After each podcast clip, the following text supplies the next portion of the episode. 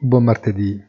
Forte recupero dell'high tech sui movimenti che investono l'intelligenza artificiale, mentre si accentua la debolezza del dollaro che in meno di una settimana ha perso oltre il 2% contro euro, arrivando ad avvicinarsi a quota 1,10. Campione di performance con un più 7% invece l'indice Merval della borsa di Buenos Aires, che festeggia la promessa svolta liberista del neoletto Milei.